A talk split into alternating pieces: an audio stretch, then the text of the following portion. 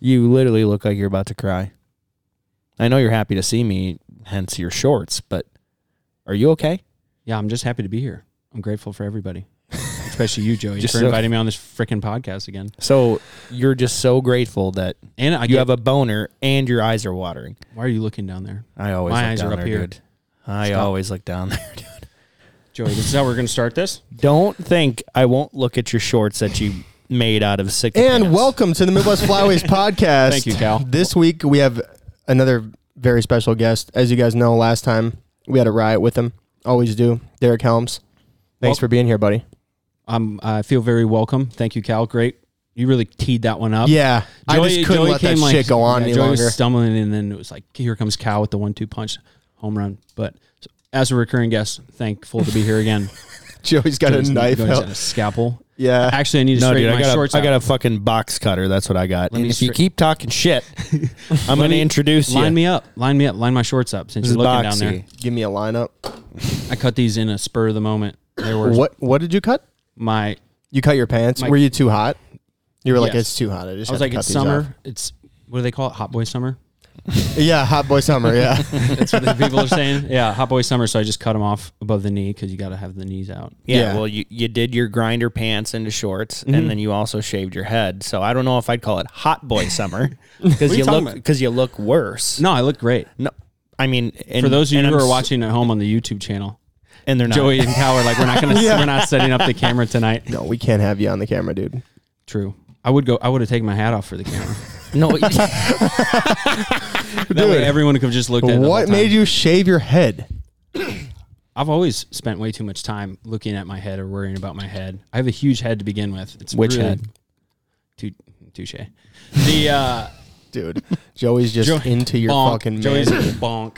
Big head or Every little time head, Joey dude? says something sexual, bonk him. Yeah, we Bad can boy. give him. you boo box. Yeah, we every can time boo I say box you. something sexual. Yeah, Which one was it? Purple. that's the green one. The boob box. no That's just for the Joey's- fans. Honestly, I, I've been listening to the podcast because I'm a listener as well, and I've been missing the boo box. So I was happy that I. Yeah, was we able haven't to really plug pulled it out. We too haven't much. pulled So the if boo you box like the today. boo box too, and you're listening at home, thank me in the comments below.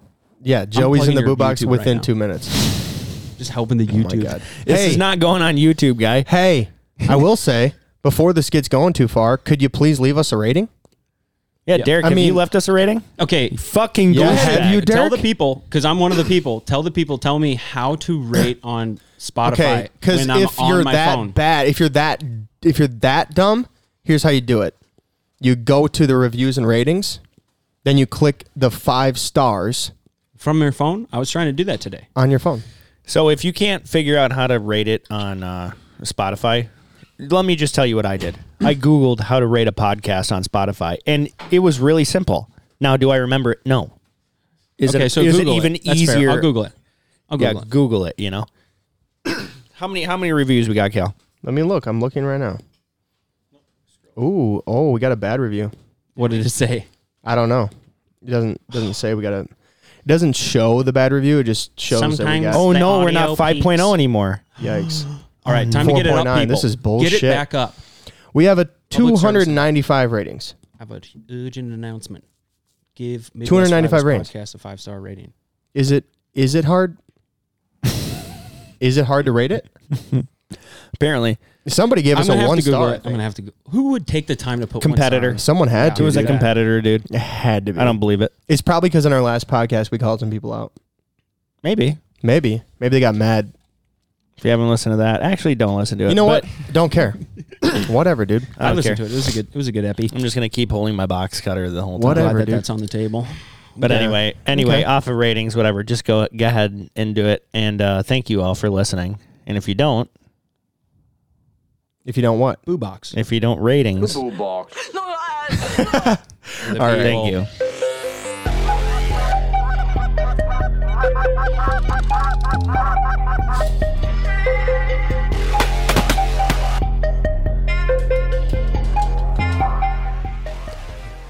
Derek, where have you been lately? Have you been in Dallas? Uh, I left Dallas. I left Dallas uh, after the Bassmaster Classic, which was really sweet. I've never seen so many people so stoked about fishing. So if you're a fisherman who likes a Bassmaster Classic, this segment is for you. This is talking fishing. It'll be really short because otherwise you'll be in the boot box. Yeah, I'm leaving the boat. I'll make it quick.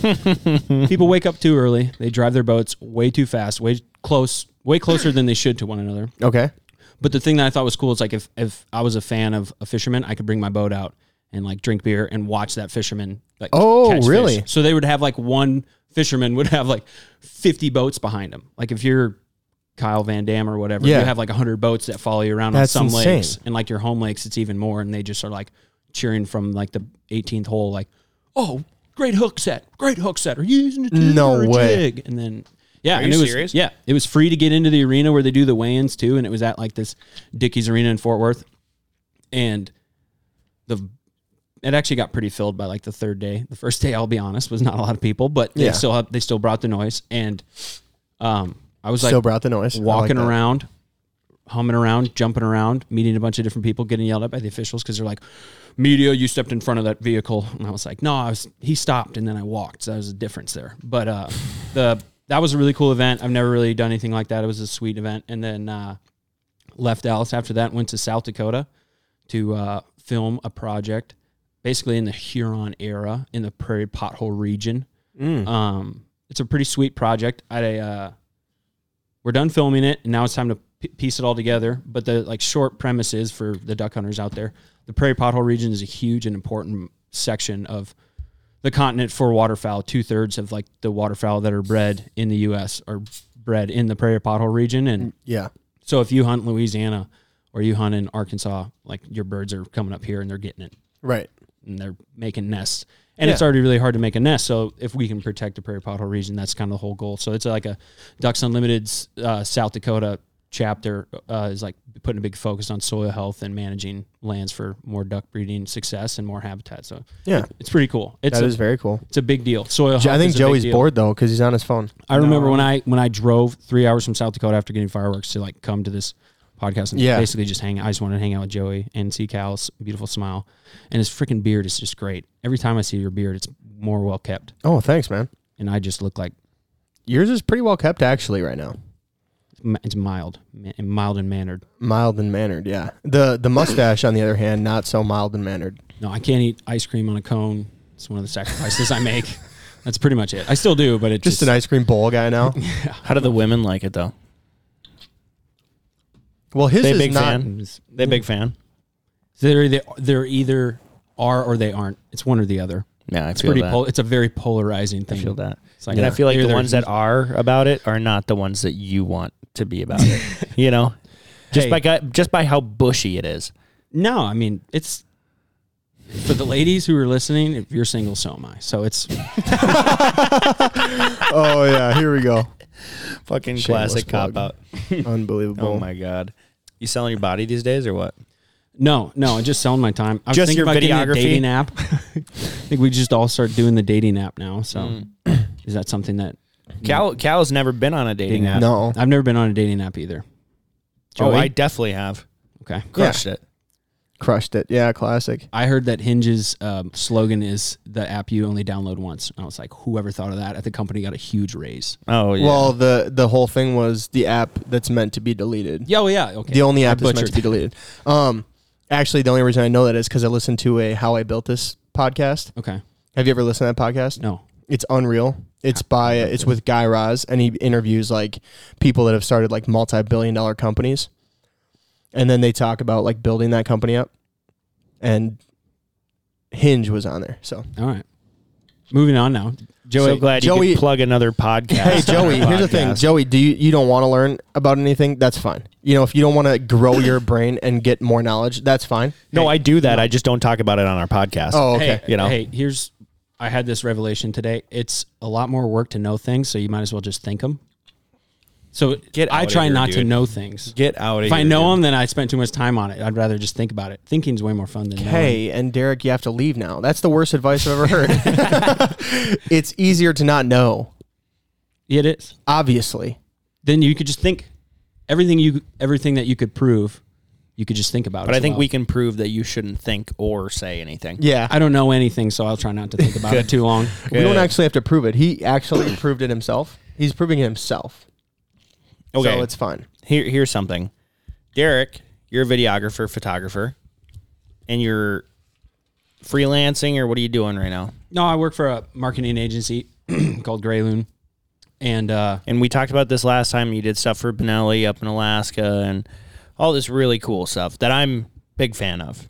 Joey is a big fan of of me. Derek. He's just a big, Big fan of. Derek. Dirk. but Big Dirk fan of Dirk. Dirk Bud, uh, Dirk. girl, uh, Girl. Carl's got the decoys. girl. Carl blew his femur out. I think he, blew his- he bummed his knee what? real good, something like that. God damn it. So Carl's, Carl's got, Carl's on crutches, but gosh, you can still scout. Carl's got the crutches. We can still scout. You can still scout if you're just driving with the crutch. anyway. Um, yeah, we talked about this last time. I, we've done some really cool stuff with Benelli. Um, that was a good trip up in Adak, and uh, that was a, just like a first time, first experience, first three months with the company. Got to do something really cool and put together some pieces online that were like the behind the scenes of how Sigmana produced the Donnie Vincent film. But um, since then, I've worked on some other things. I Give me kind the recent ones besides the Bassmaster. Oh, there's a uh, Stoeger YouTube series that we made with uh, Ricky Nicholas and Isaac Neal uh, in, the, in like the Gulf Coast of Louisiana. Like, never hunted in the in the Gulf before or been like on the ocean and hunted ducks, but we Yeah. pretty much just drove this gator tail boat for like nine miles and then parked it out in the middle of the ocean in the tide, and it was like four feet, and Yeah. we just put uh, like Palmaro sticks around the boat and hunted from like the boat blind that you made with sticks. Excuse me, I have to. I have a bush to talk about. That was, that was me burping. Uh, the video series was just about uh, Ricky and Isaac hunting, and Ricky's from that area. He grew up in that area, so he was comfortable. And Isaac's from like Missouri and is a photographer himself and is an ambassador for Stoeger. And so Ricky and Isaac were both ambassadors for Stoeger, and that's why we made these like three part series about him. It was a pretty, it was a good trip. They're really That's awesome. really awesome guys. Like Ricky's a awesome stand up hunter himself. He can call and he and he knows where to go. Um, except for on that trip, we just had like really bad, really bad hunting, really bad hunting. Yeah. Um, Because Louisiana has bad hunting. it just has bad right? hunting anyways. But it was a cool, was a cool experience nonetheless. Uh, Ricky cooked for us, cooked us like gumbo and all this other Southern Cajun Southern food. that- yeah, I was like, this is amazing. Oh, And yeah. Isaac is a really interesting creative himself and hilarious to like hang out with and duck hunt. Like you know the guy when the when you're setting up a decoy spread or you're loading the boat and somebody asks the dumb question, he asked that dumb question but as a joke. And it's like you know that he knows, but everyone just looks at him because you like respect that he's just talked and then he makes that joke and you laugh. I don't know. It's just a good guy to have Yeah. in your crew. And he's That's got awesome. big gauges in his ears and just like does what he wants. He's a good dad and, then like owns a coffee shop too. So he made coffee for us and Dope. he lives uh like in Missouri, kind of over by uh St. Louis. But yeah, that was like the last project I worked on with them. What about Ducks Unlimited? The Ducks Unlimited project was the most recent one. Um, just finished that up, filmed for a whole week. Uh, obviously, like this whole northern side of the United States is really dry, and they were trying to show um, different ways to like put soil health back into the soil, basically, like Yeah. some ryegrass or cover crops. But it's hard to show. You're trying to show something that's like supposed to be like really successful and huge, but it's in the middle of a drought. Right, right. So- but it's they're mostly doing mo- moist soil management, right? No, no, like ag field stuff. Really? Yeah. And so, what are they trying to accomplish with ag fields? Is it just food, or is it because it's for breeding purposes, right? Yes. So, is it for cover from predators while they're nesting, or what? it's it's a mixture of both. It's basically helping private landowners instead of like turning it into just CREP, where it's like you're just gonna lock this into what it is. And and why don't you explain what CREP land is for Oh, everyone crap, listening? Crap, crap. I don't know too much about that crap. My brother-in-law knows a lot about this stuff, uh, and he would give us a summation. basically CREP is just like CRP land that Minnesota does contracts with farmers and it's like hey this stuff this part of your land that can usually flood or is volatile and doesn't produce very good yield would you like to turn it over to CREP land and it'll make habitat for songbirds and little mice and bird and f- butterflies and fucking other shit Whatever, yeah. yeah and then the farmer Toads. gets a subsidy yeah toads you got to get the toads We got lots of toads in our field. the best thing about our field is when we hear them spring peepers start chirping Unbelievable. But so instead of you, don't- you don't have to do that. If you're like a farmer who has just corn and soybeans, Hear them spring papers. papers. I got a story about that. Okay. Too. Another conservation story about spring papers. But uh, also, there's this guy in my neighborhood. Yes, let's go. Spring paper. Oh fuck. No, but so they're uh, basically it, CREP is like you can just make this better for. It's not going to help you with your yield, but it'll make good cropland. I mean, it'll make the soil better, and we'll pay you like hundreds of thousands of dollars over a over a year period, like a ten year, twenty year, fifty year contract. You should definitely have somebody smarter about this on the podcast than me. Derek's like, I didn't even graduate from honestly, I just said some college. shit. Mm. Honestly, some shit just came out of my mouth. I'm not sure how real it is. like Michael Scott. Like sometimes I just start talking. But anyways, You so- miss 100 percent of the shots you don't take. Amen. Wayne Gretzky, Michael Scott. Exactly. So the this DU soil health principle like project is there's agronomists and there's biologists um, who are liaisons basically to farmers who want to like make a change in their soil health or help um, put more buffers between where they're putting corn or soybeans and like wetland to like help filter all the phosphorus and nit- nitrogen and all that other stuff that I might be mis- misnaming, but all the bad stuff that can get in the water and affect like the water that is those small wetlands. And Yeah. like uh, one of the biologists was saying that there's for one acre of wetland, Don't fuck this up, there's dude. 10 times more ducks than there is in a 10 acre wetland. So in the small one acre wetlands, there's 10 times than what there is on a single 10 acre wetland. Okay. The small ones are the really important ones. And when those get f- all the spray on chemicals from Yeah. cover crops, it can kill all the little things that the ducks feed on. They're losing that habitat. Right. So Ducks Unlimited is doing this huge soil health initiative that's basically going to be cost cost sharing with producers that want to join. So it, they're doing like a cost share, and the funds that people who support Ducks Unlimited do help pay for these cost shares. So the goal is with these videos that we'll be able to get more, we'll recruit more money donations to thus fund more farmers helping ducks out. And they're doing yeah, cool create thing- habitat. There's one producer who was doing like 60 inch corn. So in between the corn, he would have corn, and then like I don't know, 12 inches over here, he'd have soybeans. And soybeans put more nitrogen into the soil, and then that next year he moves that corn into where the soybeans was because it's good. Okay. And then even in between that, he'll plant like rye or another cover crop, and that's just throwing more roots in the ground, pulling more stuff in the ground, and like obviously like carbon that e- like tiny plants pull that in. So the more roots that you have, the more bad stuff you can pull out and make the ground better. Yeah. So it's just like, and then they're doing cool things with like um, biomimicry. Basically, is just like a fancy term for um, doing what the bison did, putting heavy grazing patterns on of of like bluegrass fields and, and fields that have natural food for cattle to eat, but they'll Yeah. put them on like 40 acres. They'll put like 400 on 40 acres for five days. And the cows will just mow the top six inches of whatever grass there is.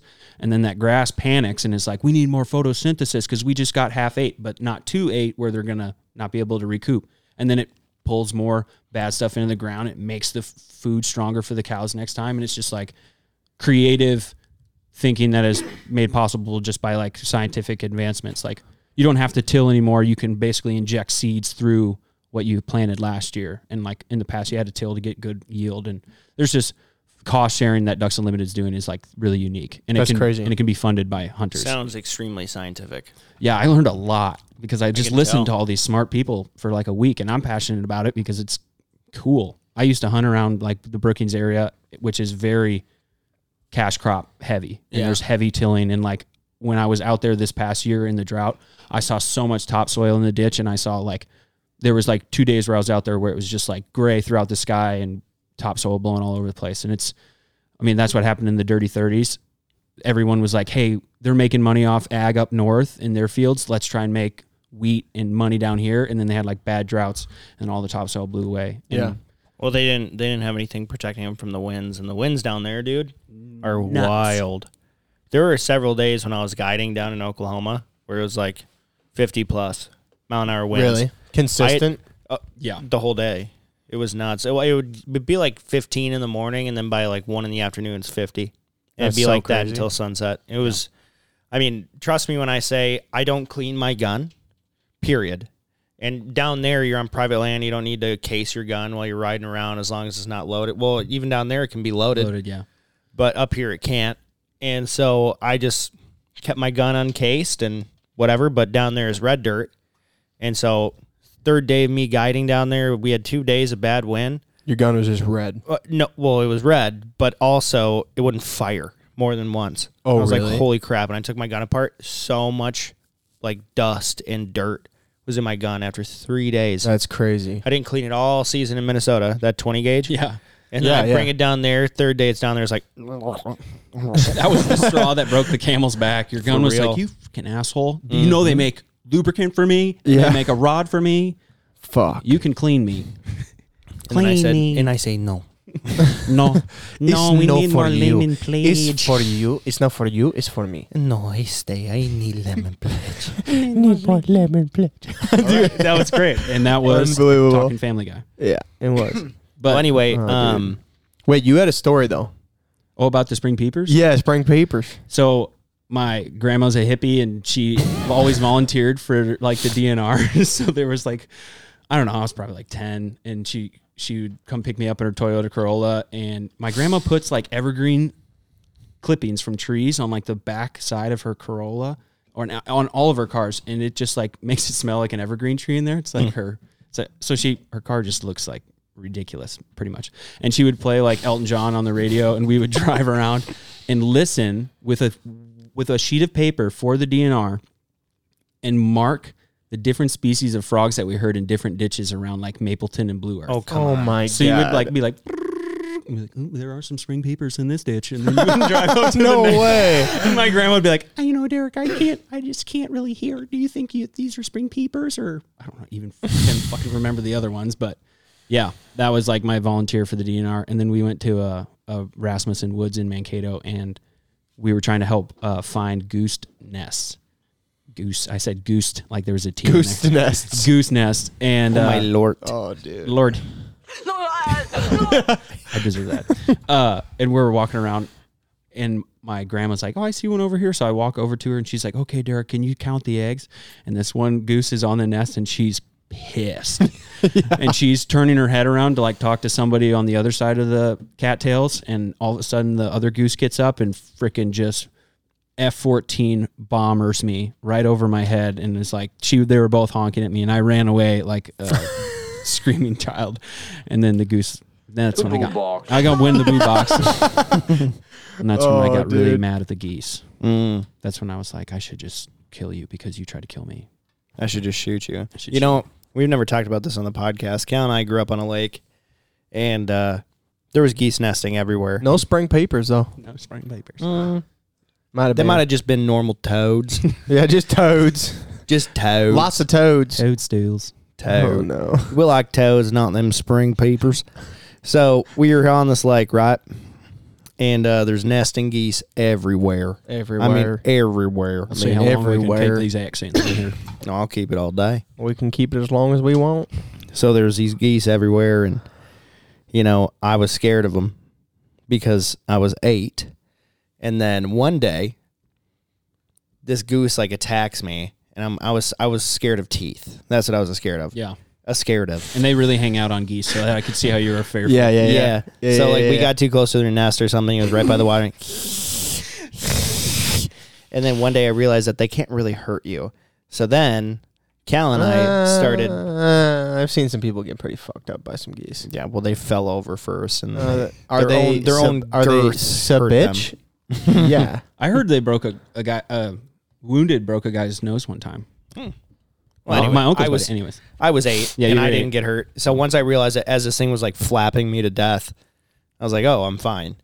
That didn't. I was just like unnecessarily scared of it. Whole so then I lot start- of bark, no bite. So me being a young gun, I didn't realize that messing with them on their nest was a bad thing, and I would and I would throw rocks at them because they they pissed me off one time. You're a bad Did you guy. ever kill one by your rock throw? No, My friend no, I did couldn't that. throw for shit. Snapped his neck. It was really kind of That's gruesome. fucked up, actually. It actually. was like a park goose, and he was like, "Do you think I can hit it?" And of course, when you're like eight, you're like, "Yeah." He threw it, and it broke its neck, and we had to bury it. His mom was pissed. yeah, that's not Not ideal. bad. It's not what you want. They can Yeah. they can try and come after me for that. I was underage. Yeah, it's seven oh, years. Oh, they'll come. They'll come. Here they come knocking. Put you now. right in the fucking boo box, dude. in the brink. Oh god. put you in the brain. All right. What was your first? I have a question for you guys. Yeah, what yeah, was yeah. your first um thing you watched like die? Like, what was the first thing you hunted that, or like your buddy hunted? Squirrels. Squirrels. Yep. I honestly don't know. The first thing you pulled your trigger on. Squirrel. I don't know. Dude, there's been a lot of coyotes, raccoons, squirrels, possum. I didn't realize until about two years ago they're really good. Possums are, but That's a um, joke. That's right? weird. I'd have to see No, that. no, I'd they're have to really good. Actually try What that. do you eat on a possum? No, they're not good to eat. They're good. They're good for the Yeah, environment. like what else? They I- eat five thousand ticks on average a Oh year. yeah, go for it. yeah. No, I'm not gonna kill a possum ever again. You know, because I hate ticks. possum. Yeah, possum. It's unbelievable, actually. Possum. Like, why is that a food source for you? Like, if you're a possum, Hey, like, why my would? hats off? You don't. Sometimes mean, you I'm don't understand why into it. people drink They hams. can't run away, bud. But thanks. Yeah, I know. Some old people drink. Hams and Yeah. like thank you because I don't need to. Yeah. I mean, it's what I, it's like, the same why? with the- Why do you? I don't know. Why do you eat ticks? I don't need to know. Just thanks. I don't. Just thank you for doing that. But, That's so um, true. Totally lost my train of thought. Oh, pot them. I don't know what the first thing that I killed was. I think it was probably uh probably a rabbit. Mm. Probably a rabbit. In the backyard, probably. A web it with, With a like pellet gun? pellet No, it was probably at the cabin. I shot a squirrel when I was eight with a pellet gun with my dad, and my dad used to skin them and cook them. And cooked squirrel is actually really good. I had it one good. time. Yeah, Yeah, it's pretty good. it just tastes like chicken, to be Yes, honest. Yeah, it's like a very delicate white meat. Yeah. What? What's a better life than a squirrel? In the right place. A human, I think. Yeah, What's we a are. what? That's pretty good. What's a better life than a squirrel? Like what has a better life? In the right place. In the right place. A squirrel in the right place with no predation, like, is very comfortable in its in its element. That's why people feed them on campuses. I'm Like they be chill honest. hard. That would they chill hard? He said. Squirrels do chill hard, They bro. do. I'm gonna do you one better. Do it. The raptor species. Okay. They have it pretty good. All right. Okay. Here's my next question. Uh, Joey, if you could be any bird, what bird would you be? Dude, I'd I'd be a fucking eagle. You have to be Okay, Cal. What about you? an And, eagle. that- and that's what I'm talking about, the raptor species, dude. so Okay, I'm talking but about what if you osprey, red-tailed hawk. Okay, let's say you eagle. can't be a predatorial bird. Now, What? what's your bird? oh, you if- can't be a predator. No, I like. No, I'm saying I like that you guys chose an eagle. Now, if you can't be a bird that kills another bird, what bird would you be? Hmm. I will fly like an eagle. I will fly. Probably a woodpecker. Which one? That's a great question. What's the one with the uh, black and white checkers on it and the big red Downy. top? Downy. Downy woodpecker. I don't know. I feel like you know it'd be pretty badass to be able to just fucking chew holes in a tree with your fucking face. So Imagine fun, your nose just poking a hole through a drywall. oh my god.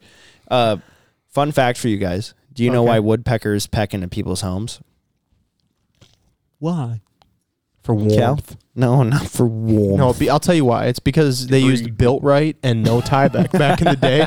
So there are a million bugs behind your siding. carpenter speak. No, um, they do it because there's water that gets behind the wood, and they can sense that there's bugs in the wood, Right. and they try to eat the bugs. Yeah. So it's not That's the fact that exactly there's what I no said. house wrap. But there isn't on Mouse.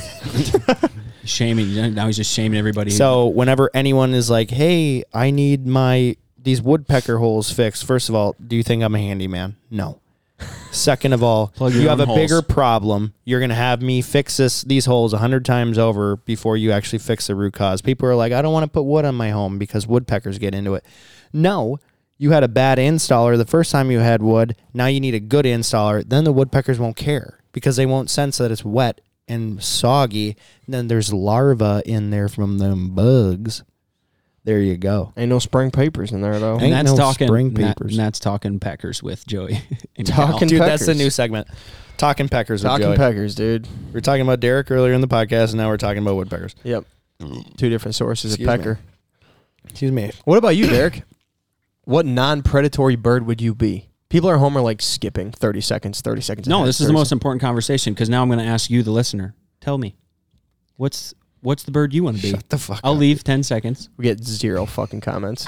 yeah. No, just People tell are it to like, yourself. um, like I- look in the mirror this morning Well, as you're Derek- listening to this and work, and just be like, oh, sh- I guess I would be And a People just join back in after 30 seconds. barn Still swallow. fucking I'd, going on. I'd be huh? a barn swallow.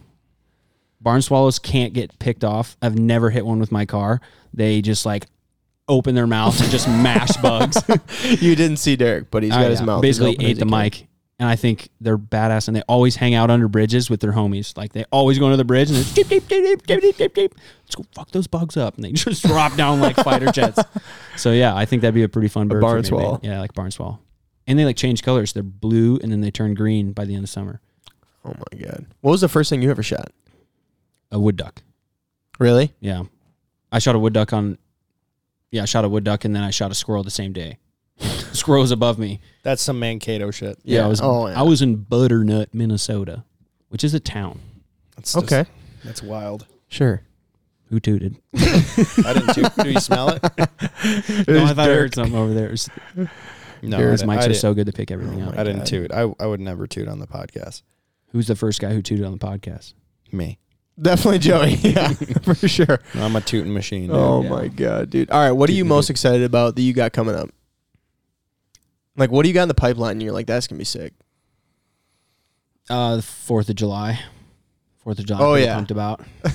What? Uh, what?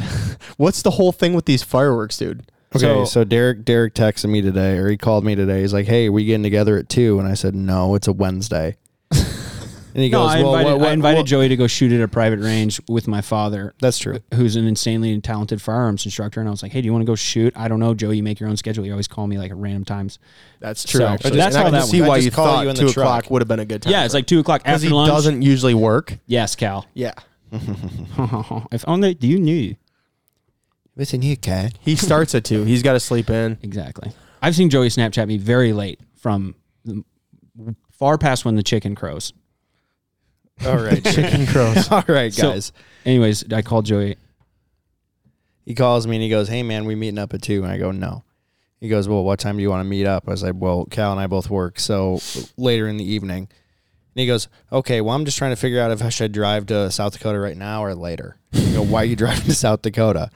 Well, I got to pick up a shitload of fireworks, like fifteen hundred dollars worth, so I can Fourth of July out in Illinois at my grandpa's cabin. I was like, "Go now." He was like, "Okay, I got to go." And then you literally drove. Where in South Dakota did you go? in between Brookings and Sioux Falls, Coleman, South Dakota, Pyroholics, Craig. Is it off of twenty nine? Yeah, it's right off 29. Uh, I used to serve this guy when I bartended all the freaking time. Well, no, I shouldn't say it like that. I served him a fair amount, and I and he would order Coors Light, and his uh, wife would drink Mount Diet Mountain Dew. So I'd crack Diet Mountain Dew, give him his Coors Light, and I always had him topped off on his drink when he needed it. And he was like, "Hey, man, I'm working at the fireworks stand like three years ago," and I was, I Does was he like, own it? no, he just works there. Okay. And he's like, "Okay, I got this uh, fireworks stand. If you want to come down, I can get you a good a good deal on the fireworks." I was like, "Okay, sounds good." I go to Illinois for my grandparents' uh, like Fourth of July celebration. Yeah. my grandpa's got like a six acre pond. We shoot geese Fireworks there. stand. If you want to come, Joey's, Joey's, Joey's- literally Joey's got his marketing phone right now. connected. Does he got his phone connected? Yeah. I had that crank, dude. Okay. on the Bluetooth. Anyways, so my grandpa's got this. He built like a six acre pond twenty years ago when I was a kid. Dug it out and it's spring fed, and he stocked it with bass. And there's good fish in there, and there's different little fingers out of, out in, like into inlets, and there's corn and soybeans around there. So my uncle built like a big blind, and we always hunt geese there. Uh, over Thanksgiving and Christmas, and then we usually go there for Fourth of July. So it's like three times a year where I see my grandma and my grandpa Yeah. and all of my mom's side of the family who live in that area. And he built the pond like four years ago. I started to like bring the fireworks because it was usually something they'd pick up in Missouri. My uncle sent me a check and was like, "Take this down there," and I took it down there and I filled like a whole cart full. And then I took it out to my car, and then Craig comes out with another cart full, and he's like, "This will last you for about forty-five minutes." like, you know, it's just me and like twenty of my family members, and he was like, "No, this will be great." Just and he showed me like which ones to light first and which one was the finale, and it was Yeah. awesome. And he he was like, "Don't buy those; those are junk. Buy these." So ever since then, I would go to the fireworks stand and get the good fireworks and put on a good show, and my grandpa loved it. Um, so this year, my grandma and grandpa's house had bed bugs because Ew. somebody brought in a, a sofa and the sofa had bed bugs in it. So they had to deal with that. And then everyone was like, I don't know. I don't know if we should go because it's going to be a lot for grandma and papa. And I was like, listen, we got to have a good fireworks show. I will go to South Dakota. And I, I hadn't been there in two years to pick up fireworks from Craig. Okay. So I called the place. I was like, hey, is Craig there? And they're like, yeah, Craigie. And I'm like, all right, Craig, it's me. I'm coming tomorrow. He's like, sounds good. So I went and picked up the fireworks. He hooked it up again. And paid cash because straight cash homie. That way the government can't get their dirty little fingers on it. And he Straight cash. Straight, love it. yeah, straight cash homie. Love and it. we filled my my Jeep Renegade up, and I had so many freaking looks from state troopers and cops that I passed because I just my windows down. It was a nice drive, a nice evening, and Every single seat's just piled high with. Oh no, the seats are down, so it's just like mortar tubes sticking out the right window, and like you see like you see like a like it says like banner girl, and it's just like some World War II model girl. With They like got some guy with a shaved fucking head and a huge mustache flying by with like grenade launchers sticking out the window. yes, and and my car's covered in You're like, bugs. "Nah, Looks I don't know about that washed it." guy. Yeah. But Beer time. that was my uh that was my that was my uh day the the run, but it'll be worth it. It's gonna be a, So Kick- everyone's kick-ass going to your grandma shows. grandpa's again. yes yes it'll be it'll be a Gotcha. good time. They dealt with the bed bugs then. No, yeah, good bombing does it. I had bed bugs when I first uh, got down to Stewart. Oh, the cabin the cabin I stayed in had them, and then you like wake up with them in the morning, and they're on you, and then like I don't know, ten o'clock, I didn't feel them anymore, but they were gross. Yeah, it was bad. you so you actually That's felt disgusting. them crawling on Yeah, like in the morning, you'd be like, oh, you kind of biting, and like you could feel them, and like Oh. I had I had like bites on my ankles, and then I was Oh, like, I think I have bed bugs, but then. It's a simple bomb. Takes like eight hours. You just can't be in the house, and then you sleep in the same house. Isn't that crazy? That's Ew, crazy. dude. Eight hours later, where everything dies, you can go to bed. I don't. That's weird. I don't Oh. trust like bombs like that chemicals, Oh. but it's Dude, better my- than the bugs. My uh, coworker, he bombs his house every single year. the way I His said that. insurance people way I said hate him. so my neighbor, he bombs his stuff every year. He's always ordering stuff from What the Menards. he fuck, has so dude? much manure. He puts a fucking bu- like a bug bomb in his house, you know, and sets it off, and then they, they wait like eight hours. But then he said he goes in there with a vacuum, like a shop vac, and he said every corner and crack in the house, as you go around, like all the walls, all the closets, just dead bugs everywhere. Ew. Spiders, insects. Listener, right now, you should check your shoulder. It could be a spider on it. Ew. no. Ew, dude. That's so. oh. Yeah, it's fucking gross. But they're in every house. That's the thing.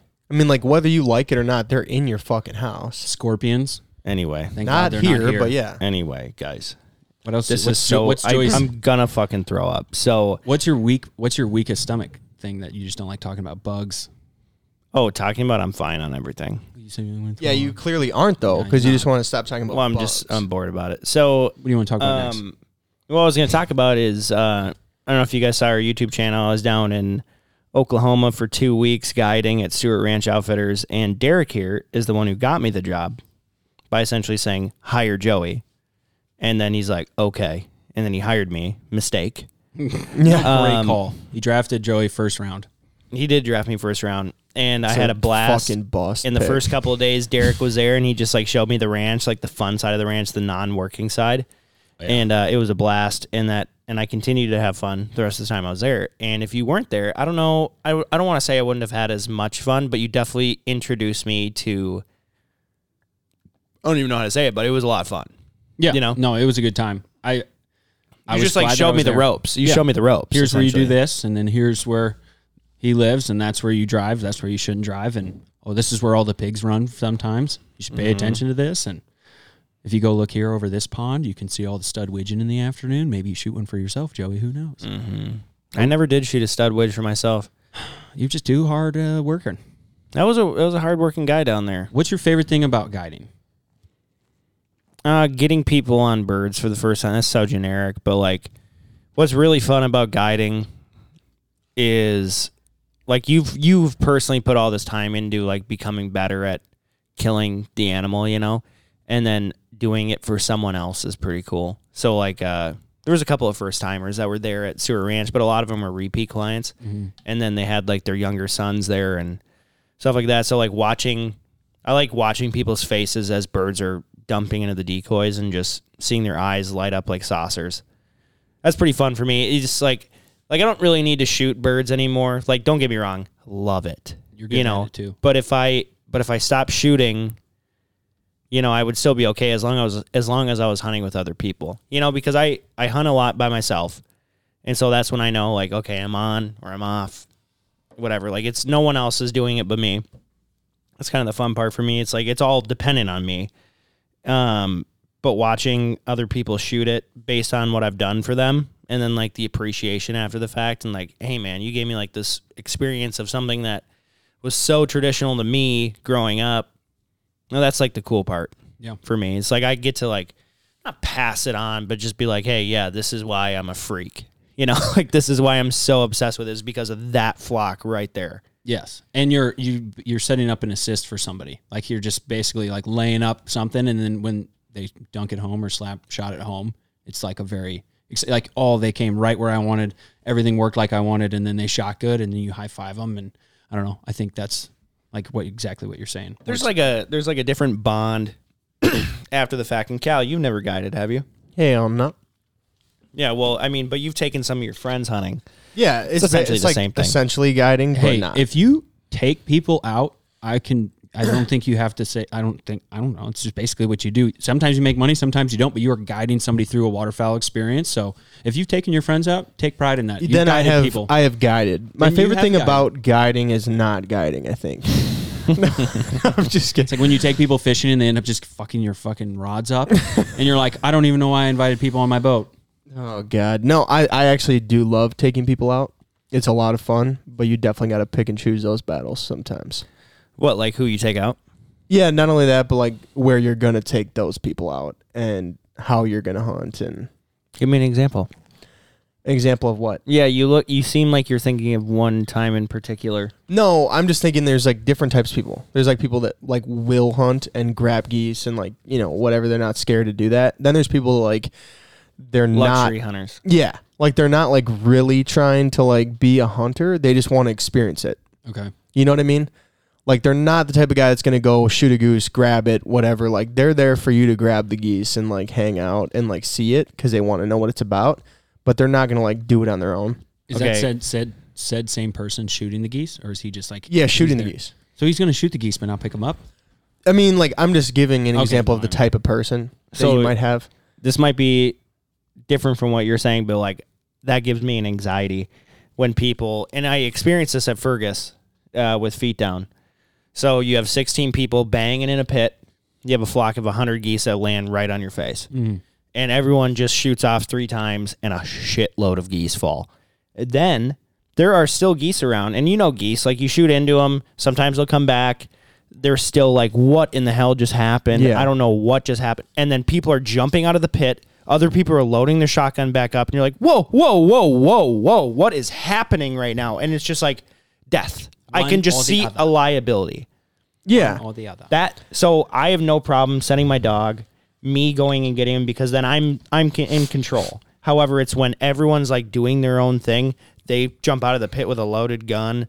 They're gonna run and chase a. Cri- That's the shit that just scares me. So I'd rather have the luxury hunter. It's like, yes, peasant, go get my bids. I'll full. sit here and not touch something until you tell me to. oh, yeah. and dude, it's just Um, ugh. Excuse me, my good man. After I shoot this goose, would you please and go and get it for me, without Paul? hesitation, sir?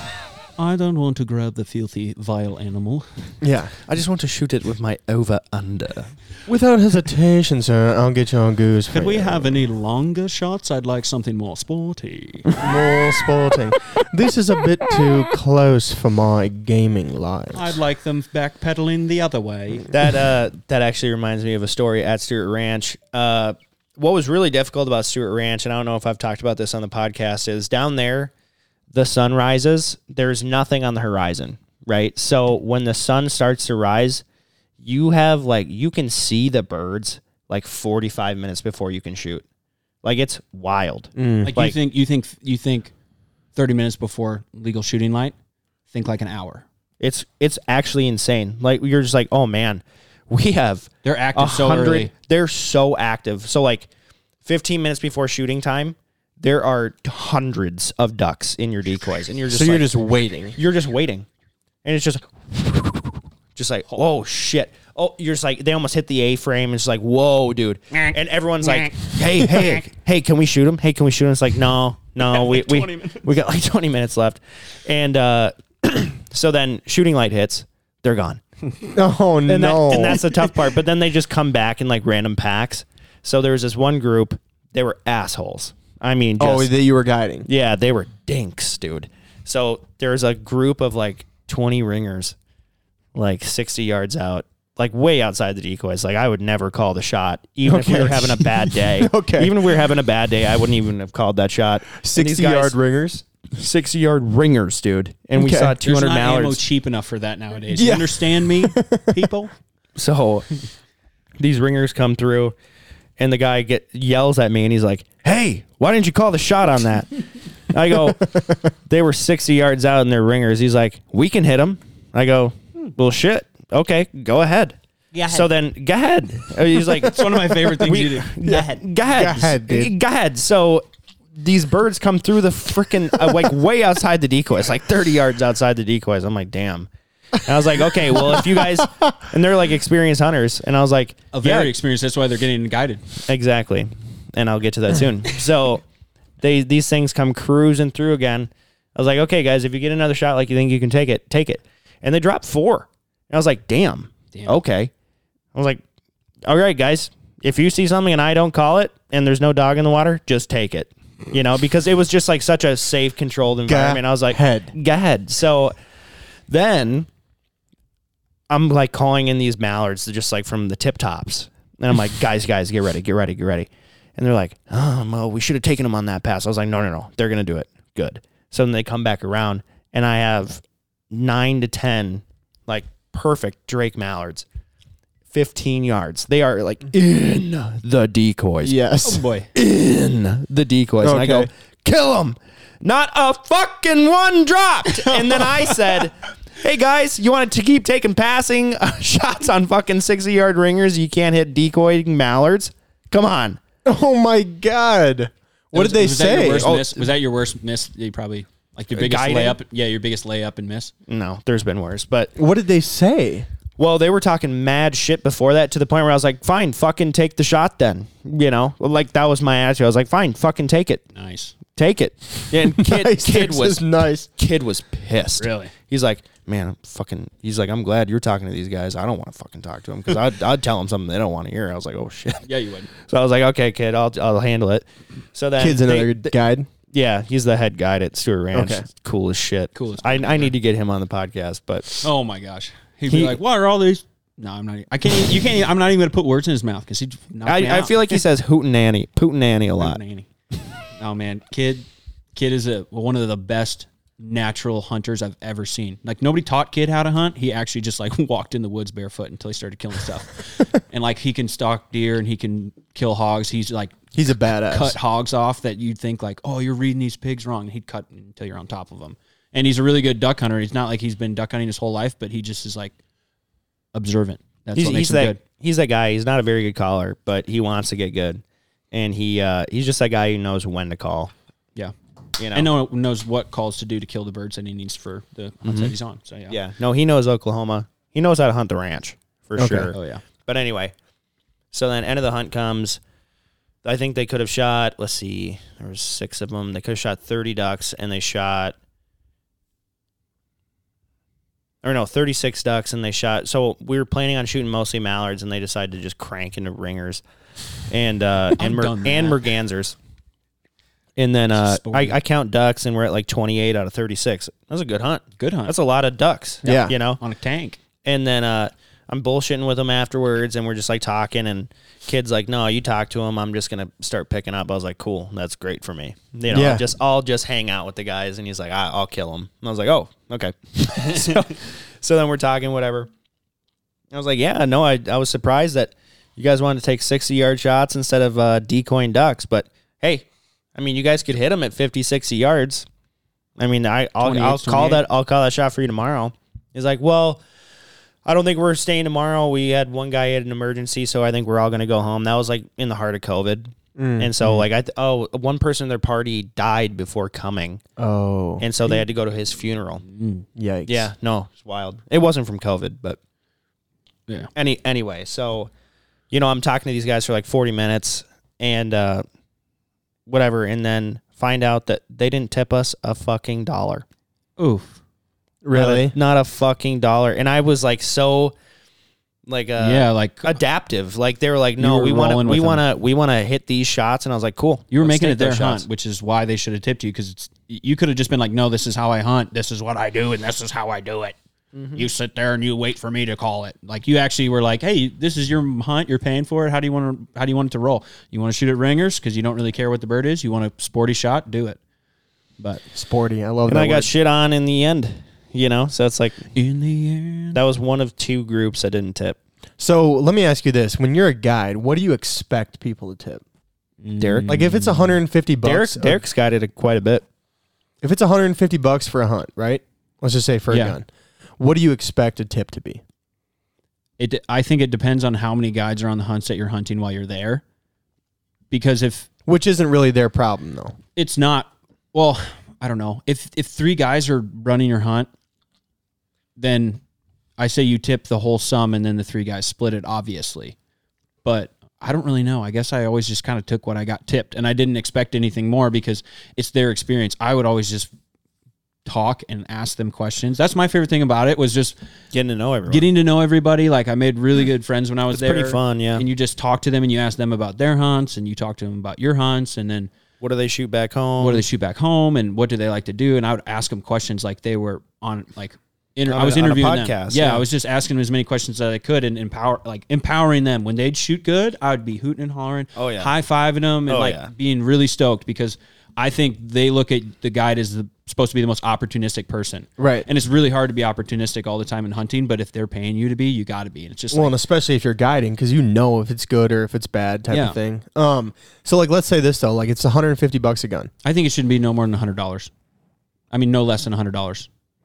I pay. I would pay. I would personally pay anyone no less than hundred dollars for an hour worth of work, no matter like pretty much what it is. Yeah, but you already paid 150 bucks for that day. So you're saying another hundred bucks? Yes, it's not like uh, you rented Wow. a Can Am and you and the Can Am was four hundred dollars and you just rode that Can Am and that was it. Like you wouldn't tip the Can Am because it didn't do anything extra for you. But you're like giving them coffee and you're giving them food and you're getting them donuts and 100 bucks for the group or 100 bucks per guy? I would. I've had people tip like a hundred bucks per. Like each of us got a hundred bucks. That's if we were crazy. there for a couple days. Yeah, so think of it Think this of like way. if you built a huge bar tab. What's a hundred and fifty dollar bar tab? What would you tip on that? What's twenty five percent? 20% would be 20%. 30 bucks. Thirty bucks. But you didn't only get drunk. Like you got driven around, and then you got uh, a really cool exp- oh, uh, experience while you were drunk. I don't know. I'm just trying to relate it where it's like it doesn't sound that. Does it sound that crazy to you? Like hundred Yeah, that sounds crazy. yeah, because if but it was I'm in my days. head, Think about it. It was multiple days. Like okay, yeah, see, like, that's what I'm days. saying. Like you got to do it by like a day. Okay, because if you do it for three days, then 100 bucks is 20%. Yeah, I'm not good at math, but yeah, yeah. Yeah, I don't I'm know. gonna- that's So what I'm you saying. go. It's like I'm gonna put it this way: the best I ever got tipped was four hundred dollars for a day. Yeah. That was crazy, but that was split between me and one other guy. okay, Um, And some But- guys just have that to throw around as well. no, they they do for sure, but at the same time, um, that was right before I quit smoking anything, and then I was like, so I was just buying cigs and whatever. But like when you go hunting, you know, there's always someone who's like, who's got a cig, who's got a chew, Sure. you know. So I literally had those in my bag. So then I would like spark up a cig and I'd be like, anyone want a cig? And every single time someone's like, yeah, I'll take a cig. Is my No. wife here? I didn't think so. Give me that. I'll take a cig. Yeah, I'm on vacation. You I know, just- I'm but it's just like you're you're essentially their valet. You are their bartender. You are like you just give them whatever they want, and then when they do something awesome, it's like, dude, nice shot. I got, a, I got, I got a good story like that. Like we had a really bad hunt. It was the last day of the season. This group was supposed to come in the heat of the season, basically canceled for a personal reason, then rescheduled with Stewart Ranch uh, at the end of the season. I had a pond that I scouted that was going to have that first early flight, if anything, and then something at noon, and and they were going to be mallards, and we hunted in the morning, shot two birds, really really slow, no wind, and it was hot. Like it ended up getting like 80 degrees that day, so it was Okay. really bad hunting, regardless Yeah. of the spot or whatever. And I told the guys like, hey, it's supposed to get really hot today. It was been really hot for the last three days. It's going to be slow, but if something comes in, we'll we'll kill it. Shot one bird. The guys are really cool. They're from like uh, Georgia, and uh, they like farmed Vidalia onions. They farmed Vidalia Hell yeah. onions, and they were like a father, a son, his son's friend, and it was a good group of dudes. I said, "Hey guys, it's like ten o'clock. Like if if we're hungry, let's go back to the lodge and cook something. We can do an afternoon hunt for mallards at like noon." Had miscommunication. Um, we ended up going back to the spot that we were supposed to go to, and once again the hunt like nothing showed up, and it, we were in there for like thirty minutes. I was like, "Guys, we can sit here for the next hour and a half and hope that the mallards come back. But like, this is your experience. What do you want to do? Do you want to sit here? do you want to like go look around the ranch, or we can go just maybe jump shoot birds? Like we got nothing to do. We can go trophy hunt, scout every pond, and try and jump a bird that you want to shoot. Well, I think we'd like going around the ranch, so we did that. Kid and I took him out on the buggy and they hung out in the back seat of the buggy and drove around the whole ranch and like we showed him different kids showed him different cliffs and he's like yeah this is some old native american artifacts and like in this tree row there's a 45 there dude there was a there was a dude who had like his last stand in one of the tree rows there and they found a uh, they found all six 45 calibers like underneath the tree it's like he was like leaned up against the tree doing a final blasting. stand blasting away at something and then i don't know i don't know if they found bones but they did a, a detector and found the brass from that or whatever That's crazy. but yeah, super like cool historic place, and we were telling them all the stories, and uh, the end of the hunt like wraps up. Or Clay Clay calls like midway through, and he's like, "Hey guys," he calls the client. He's like, "Hey, just checking in on how the hunt goes," and the client's like. This is the most boring bullshit experience I've ever had. I'm never coming back, and I'm telling everyone I know that this was terrible. Clay's like, "Oh my god, I'm so sorry. What happened?" He's like, "None of your guides picked me up, and I'm stuck here waiting in the swamp." Clay's like, "Where are you? I'll come get you." The guy goes, ah, ah, ah, "I'm just fucking with you, man. I'm having the time of my life. This is so much fun. This is such a beautiful property." And this was like, "I cannot believe that the Chisholm Trails here." And it was, he ate it up. We saw pigs, and we saw deer, and we saw ground, uh, we saw um, prairie dogs. He shot some prairie dogs. Like it's just it's all about just catering to the people who are paying for the day. And I think we got tipped Vidalia onions and a couple hundred bucks because we saved their experience, like in a way. Instead of just being like, shit, guys, we got our ass kicked. It was like, let's go fucking have a blast. And we did. Yeah. I just feel like people always like for me, right? If I was ever gonna go on like a guided hunt, like I'm like, what's enough money that I give that I'm not like a prick? You know what I mean? Like let's say let's say you go out, it's like you got six guys in the blind, there's two guides. Okay. And you're there for like three days. Like if I leave there and I paid my daily fee and then I tip the guides fifty bucks a day cash, am I an asshole? no, fifty bucks a guide. And yeah, like no, like The- 50 bucks each guide- total. yeah, each guide I will was get gonna 50 bucks a day. no, I was just thinking fifty bucks total a day. I don't think that's bad. I don't so think like that's bad. the way Nobody's going to say, Like if I'm shit. there for three days, I'm giving 150 bucks cash to the guides So- for two guides. Here's a here's a really good representation. Uh, before we blew up as a channel or blew up, what before we blew up. um, became anything as a channel or anything like that, I brought two of my veteran buddies, Zach Bouchel and uh, John, Yep. out to Feet Down, and that's when it was like late in December, and they're like, "Joe, I really want to get on some some geese," and all my spots hadn't had geese on in a week. I was like, "Well, shit, Joe Heinz is killing them," and this is before Joe. He like he doesn't remember this, like that's how early it was in our friendship. And I'm just like, I wasn't anywhere near the guides, whatever. We were just hanging on the pit, didn't shoot a fucking bird all day. We were there all day. Yeah. It was a Thursday. And uh, that's when it was 100 bucks a day for feet down. And so we paid 300 bucks to watch. No, the group shot one bird a minute before shooting light. And uh, they were like, sorry, guys, you know, it just happens sometimes. It's a clear day, no wind, you know, it sucks. I was like, that's cool, man. So I gave him 100 bucks for the three of us. And he's like, thanks, man. I really appreciate that. What was your name again? I was like, it's Joey. You know, he's like, you didn't need to tip us, man. Like, we didn't shoot shit. And I was like, no, it's all good. Like, you have the land and whatever. It's just like, I had fun. I was Yeah. just like bullshitting with my buddies who just got back from war. Yeah. You know, it's like, they just want to go on a good goose hunt. So, like, you essentially saved my ass and we got to, like, go somewhere and, like, talk with other people and hang out and whatever. But um, Connor remembers me. Joe doesn't, obviously, because he's Sure. Heinz. But, um, but Connor like still remembers that. So I was like, cool. You know, like I I remember every single person who tipped me at Stewart Ranch Yeah. for sure. Yeah. For Yeah, sure. it's it just, just it's it just, means a interesting, you know? lot. It's like, but that's thirty. That's thirty bucks a piece. If that was three guys. but at feet down, there's always four because they need the calling power. You know, I don't know. I just always wonder. You know, like I think a lot of guys wonder that. You know, I've had people ask me, like, "Hey, I'm going on a guided goose hunt. Like, how much do I tip?" And I'm like, honestly, man, I don't rightfully know. You no, know, that's like, a good question to ask. And I would I would prompt if you're a guide, um, you should talk about it. Maybe I don't know if you want to talk. About, Some people might want to be private with that, but also it's like it's good. ed- It's good information to set expectations as well. It's tough though I because heard like that if like you're Tony a guide, Vandemore like, needs to be hundred dollars or more. Sure. I, I don't know. I and I think guides don't talk about it because they're like we don't want to be like assholes. Like we don't expect a tip. You know what I mean? Like, but obviously you do. You know. Um. I expect a tip. Absolutely, I May- do. Maybe the the consumer shouldn't put in perspective, like put shouldn't think about the hunt as like I have to pay for the day rate and then there's the tip. It should just you should think of the day rate as like yeah you're paying for all of this and then your tip is to complement the experience. Like like when cows like when you were prompting the question you're like so I have to spend the, the day rate and then I have to tip. Like I in my mind I think you should think of it differently because if I get really drunk at a bar somebody's howling. And if I get really drunk, if I get really drunk at a bar, uh, and I have a hundred fifty dollar tab, I don't tip based off the twenty percent. I tips off of like how much we messed with the bartender or like how much they did for us. Like, oh, Well, they turned totally. the heater on, totally. So and I, I, I get that, but like for instance, right? Like you're you're talking about like a situation where you go out, the hunt just fucking sucks.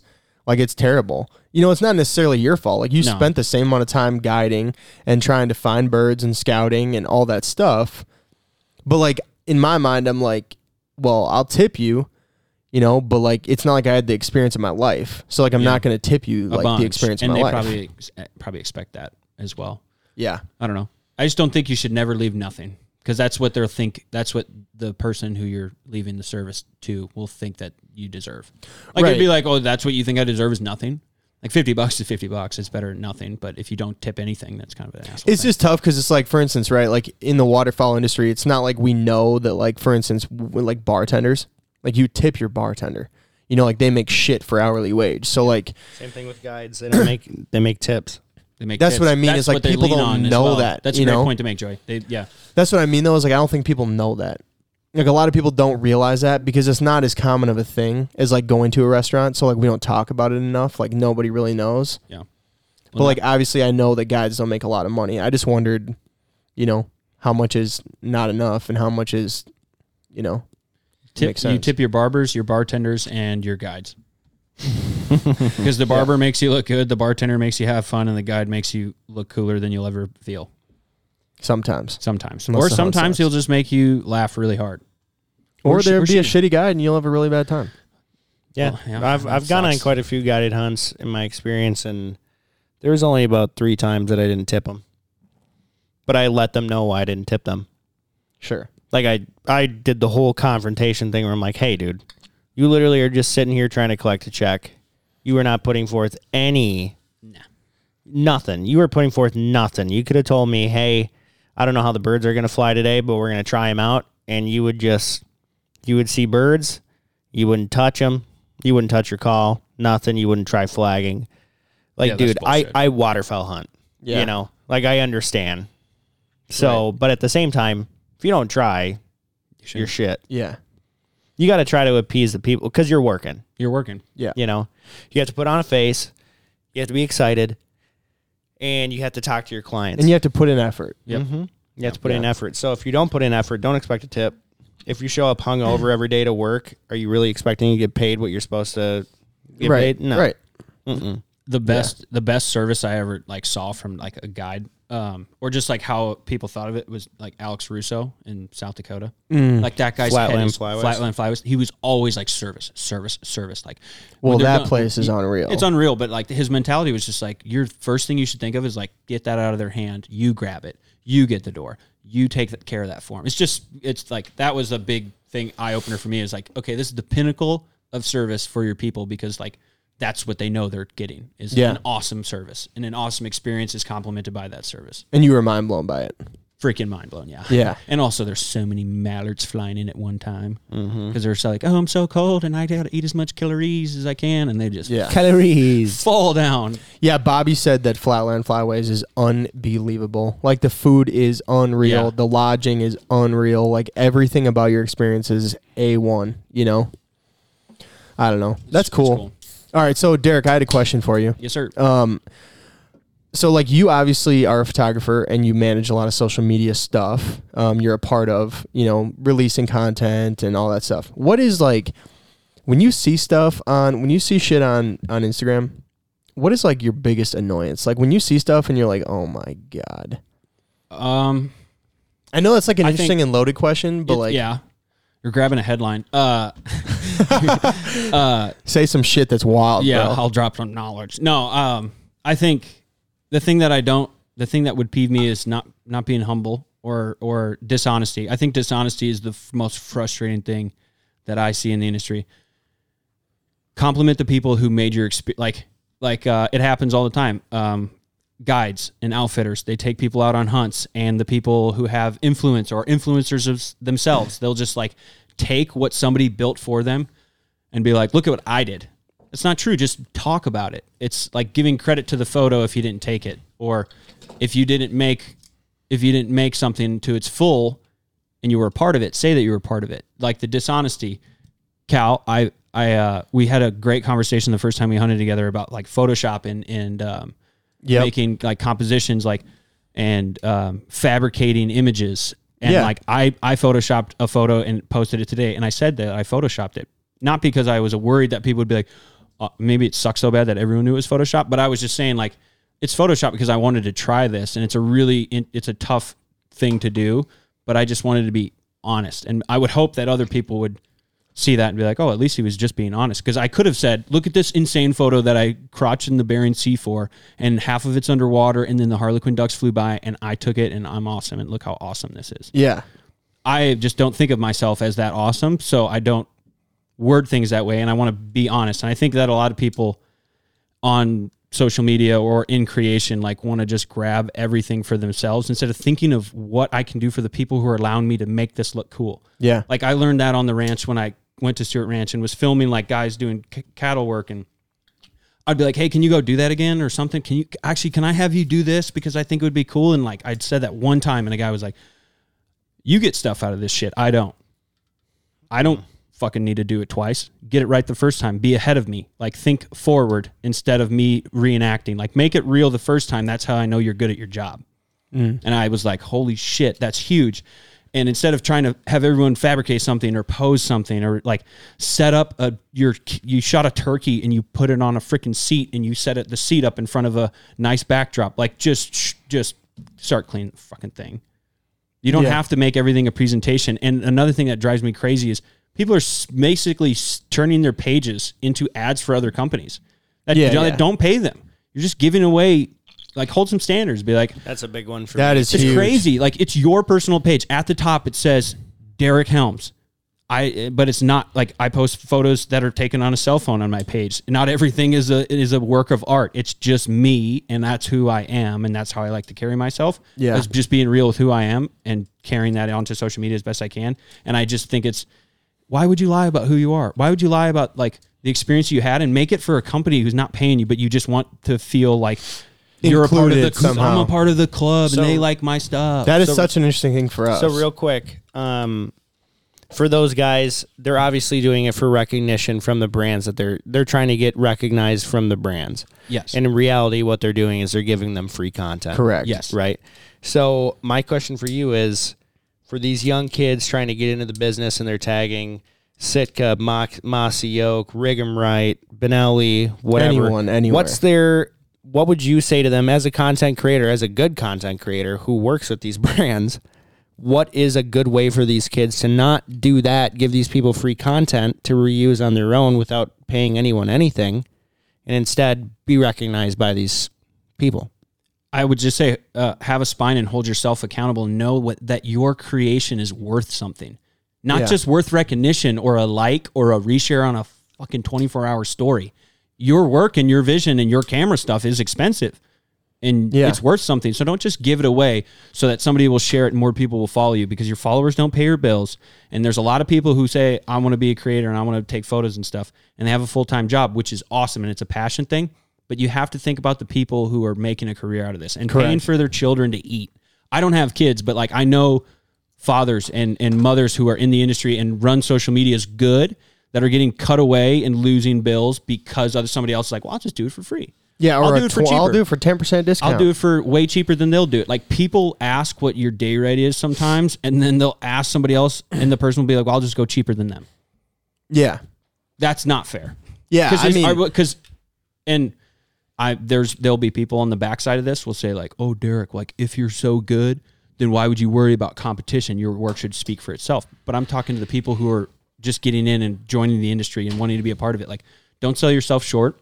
Know that you're worth something and make the companies who are making such a huge percent profit every year off the outdoor industry. Like, we're not in like a tight hype beast gang where we're trying to take pictures of Supreme and it's really saturated in LA. Like we're working in the freaking outdoor industry, which is the most flooded money thing there is right now. There's no bikes for sale. There's no guns for sale. I mean, There's like no everything's so, there's everything's sold out. Everyone's making money. So if a company tells you that they don't have budget, is because there's 500 other people who are like, "I'll just do it for free as long as you tag me." Right. Which I understand you have to do to grow, but there has to be a line where you're like, oh, "I know, actually, I know this one's worth 150 dollars for you to post on Instagram." I'm going to hold myself to a standard and say, like, do you know what? If you want to share my post on your Instagram, it's going to be 150 bucks. So you never answer my question. That's that's all really good. sorry. But what what should those people do in order to get recognized by those companies that they're tagging their their Instagram or their Facebook or whatever? well, he because did how many? answer your question. Well, no. What should they do other than just know their worth? Like, Yeah, how that's a should good point. they That's a good point. proceed? Good point, Joey. Good point. Thank you. Uh, they should. I think you can proceed by a lot of ways. You can get in their DMs. There's somebody running their DMs. Obviously, that's how you're trying to get seen in the first place. DM them and ask for their information. Send them a Dropbox. Send them a SmugMug. Send them your link to your work that they can see more than just that, and offer more than the next guy once you have their attention. Like, don't just offer one photo. Offer like ten deliverables. Be like, oh, if you do this, do more than the next person by getting in their email and taking the next step besides just tagging and tagging and hoping that they come to you and email you. Go and email them. Hustle Yeah. for it. I would- I guess that's what I would say is get their at info email and send a bunch of emails. Uh, Uh, as well, you can continue to shoot photos for them. Like if you have a cool Yeti picture in the back, if you have a cool Yeti in the background of your duck photo, like I'm not saying that that's bad because that's the photo. Make it real, and then Right. know your worth, and then communicate to the companies that you want to be seen on by them, by the right people. Yeah, like you doing stuff for like this is an interesting thing because I talked with I talked with Wade about this like right when we started, and luckily for us, Connor uh, owns his own media company, and my dad is well was a commercial photographer for like forty years, you know, and my dad always complained like the last five years owned his own company, and he's like, cell phone photos are fucking me. Yeah. You know, because like now everybody with this with an iPhone is a photographer now. And so, you know, like they're giving away content for free. And now these companies are thinking they can get shit done for cheaper and cheaper. Um, and like even if like my dad said a lot of companies would like go and do stuff with a cheaper photographer. Like somebody who like just had a camera or whatever. And then obviously the stuff would turn out like shit. Yeah. And so then they'd come back to him and they'd be like, "Hey, we really want to use you, but like this guy was charging us 600 bucks a day."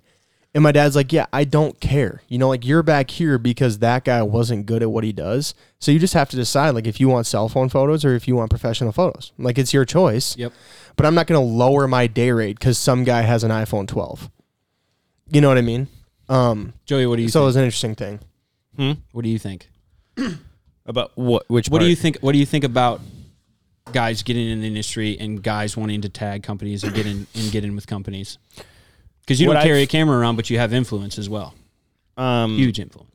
Stop. You're a huge so, influencer. So tired. um, so toxic. So, you know, there's been a lot of kids who have reached out to us Okay. and been like, "Hey, do you guys have pro staff?" I'm like, "No." Um, I don't even know what we would do for pro staff because, you know, it's just not how our company operates. And so, um, but I've had a couple of kids who are super persistent that I still talk to. Yep. I will hunt with them and whatever. But I, I've been there. Yeah. I've been that guy in so many different areas of life. You know, whether it was construction, hunting. I mean, shit, anything I've ever been interested in, foot like Yeah. football, soccer, soccer. you know, ever, like all these sports, and like I'd, I'd look up to these older kids, and I'm like, hey, I don't know how. This is a great example, Jake Train. Yeah, Su- great soccer player. Such a good soccer player, dude. Like, and a really cool dude. Cool fucking name too. Small, small dude. Definitely. Jake Train. super small dude. I think he was only like five eight, but at that time I was five foot two. But at that point I was Everyone five was foot two. five eight in the car, and I was like, "I'm not fucking short, Joey. You understand me?" No, but like in comparison to where I'm at now, because I'm almost six foot. But these, Almost. uh, but Yeah, Jake, yeah. I'm like five eleven and change. But anyway, let's not talk about my small Jake. man syndrome. Jake Train. So Jake Train, um, he's like, yeah, well, I'm really busy with school and whatever. And I was just like, well, I'd really appreciate it, like if you taught me how to get better with my left foot because he was a left footer. And he's like, nah. And I was like, and then in the next game, I'm like, dude, that was a sweet shot. And he's like, thanks, man. And I was like, I don't know how you positioned your hips like that. Like, I got really specific with my questions, and like, he could tell that I really gave a shit. Yeah. And then he took the time with me. Like, I, I paid him as a sophomore to a junior to be like, teach me how to do that. Yeah. And he did, and he wouldn't accept my money at the end of it. And I, I haven't talked to him in years now, but we were friends well after he graduated. And like, same thing in the waterfowl industry. Like, there's a couple people that I talk to that just want to get better, and they're just total nerds about it. And I'm like, cool. Yeah. You know, like I'll, I'll hang out with you for sure. Yep. So when it comes to like companies, I would say, I mean, Cal does all the the sponsor stuff with us, but um, I don't know. You just like connect with them on a different level, and it's not like, hey, can we get free shit? Yep. Like you can't. Can you mail me that stuff? I would I would say this, if you don't mind, Joe. Be be of the waterfowl industry. Like if you want to be in the waterfowl industry, be of the waterfowl industry. And what I say, like when I say that, what I mean by that is like don't just accept like expect that like one if you get on a pro staff that suddenly you're like in the waterfowl industry. Oh like my if God. people don't Yeah. know you, No. you're not of the waterfowl industry. But like if you go to shows, right, and you meet people and you talk to people and ask them legit questions and like you're interested and you take a calling lesson and you try to meet these people and like get on a different level with them, yeah. that is the best way to open doors for yourself without a doubt. Yep. If you're of the waterfowl industry, people like you, Joey, are going to see that. Like these kids that are just obsessed and all they want to do is learn. They're not out there because they're like, I need some glory for myself. they're like, I just They wanna care hunt. so much about this. I want to be the best I can be and be a part of it somehow because it makes me so happy. Yep. And that's probably where you draw the line. You know, it's like if you're going to come into it, like most people, like in the waterfowl industry, you know, or any anything in the outdoor industry in general, you know, the three of us, like when you meet somebody, I can tell if you're of the industry or if you're just like you know trying to get some glory for yourself or some free gear can, or I whatever. Can see that so fast. So Well, I think fast. I think you can see desperation in any animal, and it shows for humans. If it's like uh, Lee Chose told me, you can't fake what you don't know. You can't fake what you don't know. right. and that's a that's a fucking fact, especially in hunting. You can't fake what you. You can be like, ah, I'll take you out and I'll kill birds and I'll call for you, and then you get out there, and if you don't know, you can't fake it anymore. Right. You don't know. So, uh, I mean, Joey used Midwest Flyways as an example of a corporation. People, um, instead of just tagging them and tagging them and tagging them, he's like, I take people seriously when they're adamant and persistent and passionate. And they ask the right questions. They don't just ask a question because they want an answer. They ask the right questions and they dive deep and they put in the effort. Same thing with how to make money in the industry. Same thing with how to get connections with companies. Be persistent and do more than the next person. When you send them an email with a portfolio, don't half-ass it. Take, Yeah, and also take another two days when you're like, okay, this is ready. Take two more days on it and add to it, and then you can't be denied. And also, don't give it away for free. And that was a big thing. Like when we started, like, Negotiate, yeah. Talk yeah, to them. Connor's like, I don't care if we don't make a dollar. Like, we'll just keep doing what we're gonna do, and if it works out, it works out. But like, we're not just gonna give our shit away. Yep. And I would say, honestly, like from my experience, like selling to these companies, pro staff has fucked us. Pro staffs have fucked everybody. Do you think they they fucked us because the people who can be on pro staff sometimes usually have like a nine to five, and then the hunting is like how they express their enjoyment, yes. Pro staff has so that they don't have anything to lose. There's no money riding it. It's just like, hey, if I can I get stuff for free, that. I'll be so much happier because Totally. that way with my nine to five job, I don't have to pay for it. I'll just have free One hundred stuff. percent. And I would say pro staffs half the time are a fucking joke. I mean, how many people are on a pro staff, and what do they actually do? How much they hunt? Whatever. What do they contribute um, back to the, like? What's their deliverable back to the com- like? It depends on the stuff? company. Some Every people com- don't hold any standards, and they just let their people You're run right. wild. It makes no sense. Like There's, hold them there's to a okay. There's three different ways that you can do it. Either like anybody can pretty much get on pro staff, and you're going to get a small discount in exchange for whatever you're willing to give us, essentially. Use my code for fifteen percent off. Right. Use Joey fifteen for fifteen. and then you get two percent kickback. Dude. If whatever any- the if hell it is. Anyone has that on their Instagram profile, and they're like, "Hey, mm-hmm. can I?" No, Nope. nope. I will just Because yeah, your so- page is not you anymore. It's it's you plus fifteen percent off at buzzyeyewear.com. No, you're hooking. Yeah, You're, a hooker. fishing. You're a hooker. So You're a literal hooker at that point. So there's that way you can do it. Then there's the pro staff. So like they actually care about who's on the pro staff, but those guys that are on the pro staff are giving up too much still. Yeah. Right. So like even if it's like a 30% discount off something, but you're giving them 50 photos a year and they never have to pay for photography, Then you're giving away too much. you're giving away too much and you're fucking photographers. Yep. Who are really good at this, who actually give a shit and whose photos would be three times as good as yours, but when the company doesn't know the difference because they've been getting free shit for so long, they're never going to pay for it. Here, here's another really good avenue for people to get in to the industry, and in like, the this is like I think we've mostly been talking about for people who want to make this their nine to five, you know, or they're self employed or whatever. But like, this is if someone just wants to become like part of a company, you know, like where it's like you want to be pro staff, but you want to be more than just get a 15% discount code where you're like, you want to help out at shows, you want to like help represent the company, Yeah. like you want to go to contests, whatever. So like we were just working the Dive Bomb Squad Fest Yep. a couple weeks ago, and um, no one at that show did, but I've been asked in the past at different shows, like when I'm helping Scott at his booth at Mulgear and whatever, and people are like, "Dude, how how can I you know get on staff?" I'm like, "Okay, here's what you need to do." So like that's someone who's being super direct, and they're like, "Hey, what do I need to do to essentially not be in my position, but like I want to help out and I Yeah. want to like be a part of this. Like Yeah. I want to help represent a brand. Like go and talk to people at these shows. Like you have to go to the shows. Yeah, the yeah. shows are dying, you know. Absolutely. But this year, Face to face. ramped up hard. I'm so je- I'm so sad I couldn't come to the Dive Bomb Squad Fest. because you really did miss out. I It know was, I did. I know I did. It was a really good time. But like, go to these shows and talk to these companies that you want to work with. I think a lot of people right now are just like so focused on having all these brands on their Instagram bio where it's like, I'm I'm with this company, this company, this company, this company. And what this does that company. even It's but mean? who are you? Right. Who are you? What And do not you even do? not even that, but what does that even mean? what does that even mean? Like, would you walk up to somebody in the street and Sitka be like, and be like, "Hey, I'm Derek Helms. I'm with um, Benelli, Rig'em Right, Ball Shot Shells, and Dakota Decoys, and uh, Dive Bomb Decoys." And like, you would never introduce yourself. No. like your Instagram bio. Imagine walking up to people and introducing yourself as your Instagram bio. If you're listening to this, read your Instagram bio out loud and maybe rethink Hi, it. I'm Joey Vasallo, 2014 Chevy Silverado 1500 lift kit. yeah, yeah, yeah. Actually, fucking please do that. That's that's electric. Yeah, that's like, hilarious. Like the car guys, introduce yourself. Be like, I'm Dale. I'm Dale McCormick, and uh, uh, I drive a 1975 Charger SS, and it is double souped up. And you just go into it. Like that's how you start. friendship. Panties melt when girls get in the front seat. Let me tell you something about that.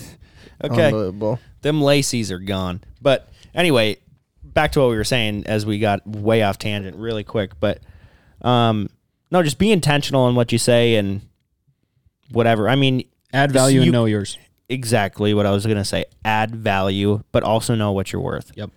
Because these companies are no one without their marketing and advertising, And you. and you, the consumer. Right. So And you're not only a consumer, but you're a consumer promoting them. So you are their most valuable. You are you're just as important as the consumer, if not with however multiplied by however many people actually consume your content. Not Yeah. just your followers, but how many people are looking at your stuff on a daily basis. Yeah, I would say I was gonna say the last way that you could do it, like the best way in my mind for companies to have a pro staff. Is buy f- f- uh, hire people who have bought followers. yeah, exactly. you gotta have a pair of tits on you. That's what you need. No, I would say tight. The companies that do it right are the companies that have ambassador programs. So it's not there's like 10 people, not 100, not 20. It's 10 select people who are ambassadors for their company who legitimately are getting paid to be an ambassador because of a their knowledge, product testing, the things they do for the company, whether it's photos, whatever that that may be. Taking the people out in the company to test their new stuff. Yep, and Getting then them content. And then being a voice for the company. That's the best way that you could possibly do it, in my mind. If you're a company and you want to care about people that make content and do it right, those are the companies. When I see those companies, I'm like, they give a shit about their product. Yeah. You know, it's not just like 50 fucking random guys from all over that are on pro staff for a 20% discount. It's ambassadors that really fucking know what they're doing. Well, think about it. The the first game fair that we met Wade at, um, he was working the Rig'em Right booth Yep. at the Cabela's. Mhm. The same time game fair was going on. Bad timing. Oof. And um, we were talking to that guy from Avian. I think this is when he sold to Plano. When Fred, we got to get Fred Okay. on the podcast. yeah. That'd be lit. I would love to get Fred Zink on the podcast, and I know you're listening. So come on Come on Yeah. over to Hey, Minnesota. if you Yeah. are listening, did my uncle Carl tie you in a calling competition in Central Illinois? Because he's always said that he has. So, Fred, please answer when you come on the podcast. No chance. I love that. but they did a reaping that year because he. I was like, hey, what does it take to get on Avian Pro staff? You know, like I, I don't know. Yeah. Like like give me the deets, and he's like, dude. Honestly, I don't know at this point. I'm surprised I'm still around because they went through and they cut 70 people off of the discount. They went through, they sold, and the company was like, "Who are these people? What have they done for us? Nothing. trim the Buy." fat. They trimmed the fat hard. A lot of companies have done that lately. Yeah. Well, and, and not only are they doing it, but also like working with big brands, or I shouldn't say big brands, it sounds really arrogant, but like working with people in the industry that I have, I see and I know when when there's people who who aren't like delivering as much as they're supposed to. Yeah. They're not promising that. And it's that's how you can make a huge difference. Deliver on the deliverables that they ask you to, and then deliver 25 more and ask them if they want to buy them. Like, put 30 photos in a folder that they that you talked about like you're going to get 30 photos and then throw in 25 more and be like if you want any of these we can negotiate but hold your like do more and blow them away and honestly tee it up don't just send them a video clip that's raw edit it put their logo on it make it ready for instagram to post make it ready for a reel make it ready for a tiktok and be like i got this teed up for you if you want to use it you can use it and they'll be like holy crap we hire people to do this and they hadn't even thought of it and you're just dming it to us as a link and you're saying that we can purchase it from you Yeah, which is a good thing and a bad thing though, right? Because like that's a good thing for the guy that wants to get in the industry, but it's a bad thing for the people that they're hiring. So like, not only that because the people that they're hiring are, are making their own content on their own ways but i'm saying like if you want to make yourself noticed by a company. It's an aspirational company. I, i've done it a lot. You're like man i'd love to work with them. Let me tee it up for them and show them what i would do with their vision and with Sure. their company. And sometimes they don't reply and sometimes they do. And it's just about teeing it like i said teeing it i said too many times but like setting it up for them where it's like hey i kind of already did this. I thought about it from your angle. I'm trying to think like you. I'm trying to market like you. You should hire me. yeah, not only that, you should hire me, but you should like other stuff that I can send you. Yeah. I'm doing, and your experiences, um, if you're getting in the industry, your experiences should be yours, and that's how you sell those, rather than like chasing like, oh, we're gonna go do this like they did, and we're gonna go do that like they did. Like, you have whatever you're uh, showing in that piece that you're making, video Yeah. or photo, as your own backdrop. Like, we don't do stuff in studios. You're not to get the same green Right, screen. So it's like use what you have and crush what you have when you have it, and Yep. and know that another company isn't set up in that same pond with the same sunset and the same uh, decoy trailer with the dog's breath coming out of their mouth. So it, you know, it's like you know that you have something special. Realize it. Um, there's a great quote from Matthew McConaughey's book where he says, "Less impressed with, more involved."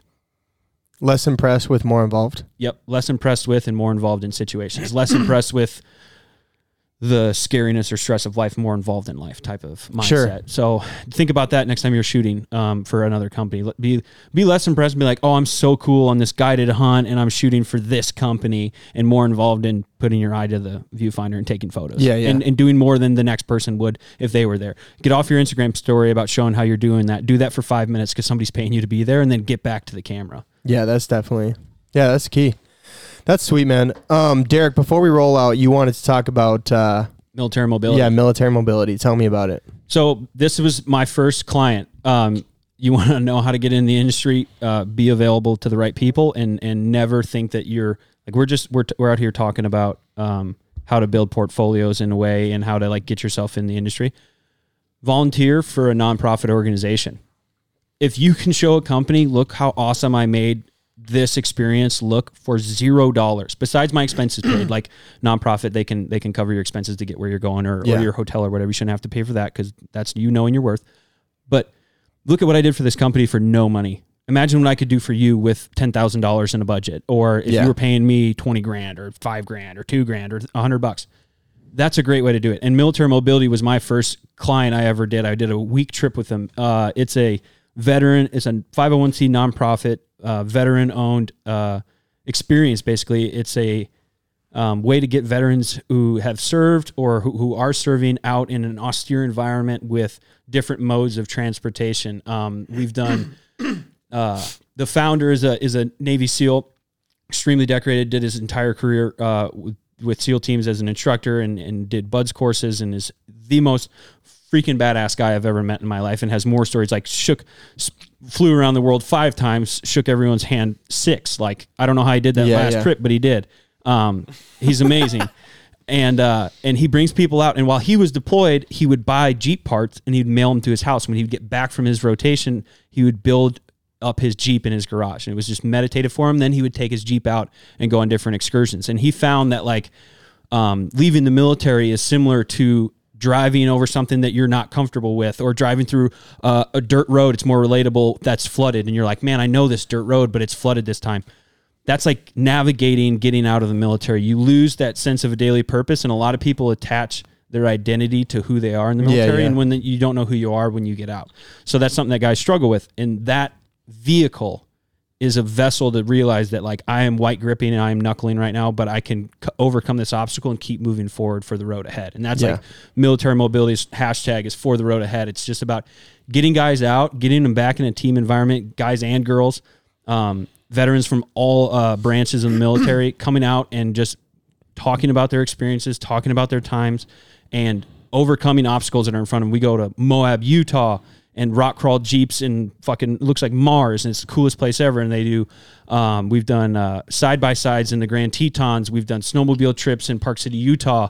All vehicles. We're trying to do dog sledding, like any vehicle that gets veterans out Yeah. build the passion, build this sense of of camaraderie, and also have a kick ass time and, and talk about real stuff while you're out camping. Like you're totally removed. It's it's a badass location. You're camping. It's glamour camping. He's sponsored by Coleman, so he's got like these huge Coleman tents for the vets when they come out, and uh, he's got a cook there, and it's just a phenomenal experience every time. And the the best thing is is when the vets leave some of those driving courses, they can be FEMA certified. So not only are they leaving with the memories and the phone numbers and the context and the people that they met on this trip, but they're leaving FEMA certified. So when they go back to their hometown, um, and a natural disaster happens or could Yeah, yeah, happen, yeah.